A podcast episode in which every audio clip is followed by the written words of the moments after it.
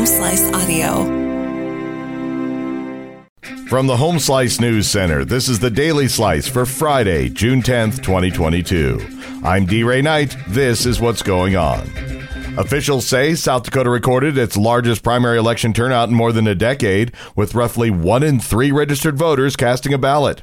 The 32% showing was the most since the 2010 primary, when nearly 35% of voters cast ballots in a race with several Republicans fighting for the nomination for governor.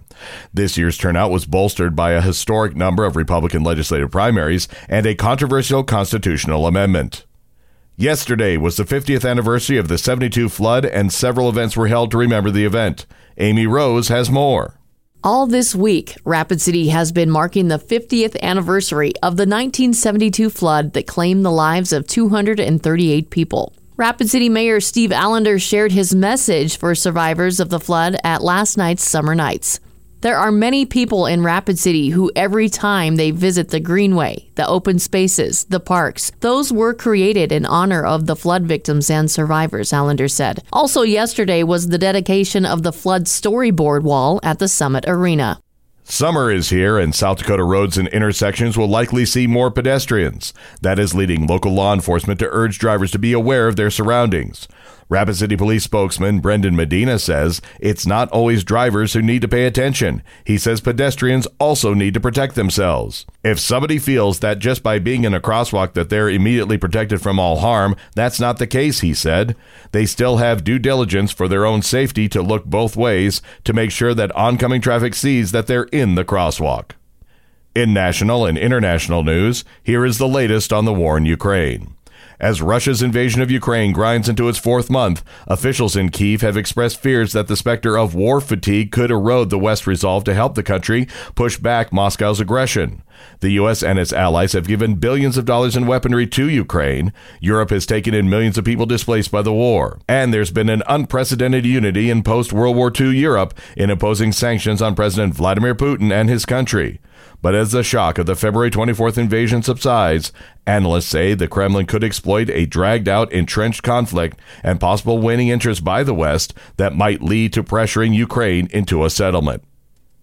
A House panel investigating the January 6th insurrection at the U.S. Capitol has firmly laid blame on Donald Trump. In Thursday's primetime hearing, lawmakers said the siege was no accident, but an attempted coup and a direct result of the defeated president's effort to overturn the 2020 election.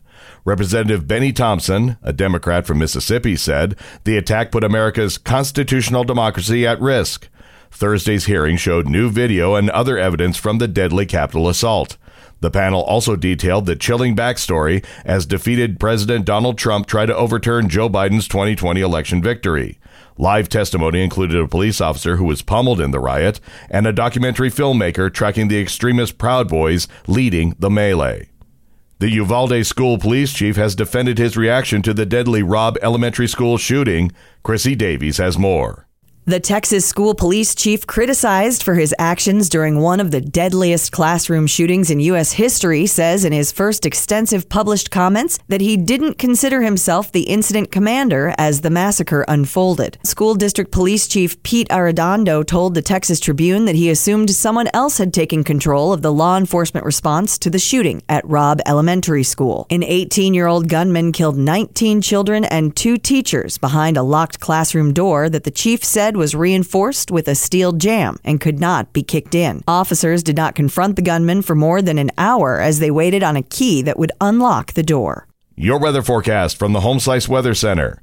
Mix of sun and clouds today and a high of 83. Low tonight 63. Expect more of the same this weekend with highs in the low 80s.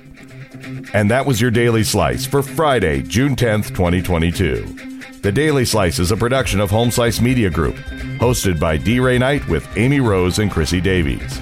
Executive producer Mark Houston. Engineered by Chris Jacquez. I'm D. Ray Knight. Have a great day.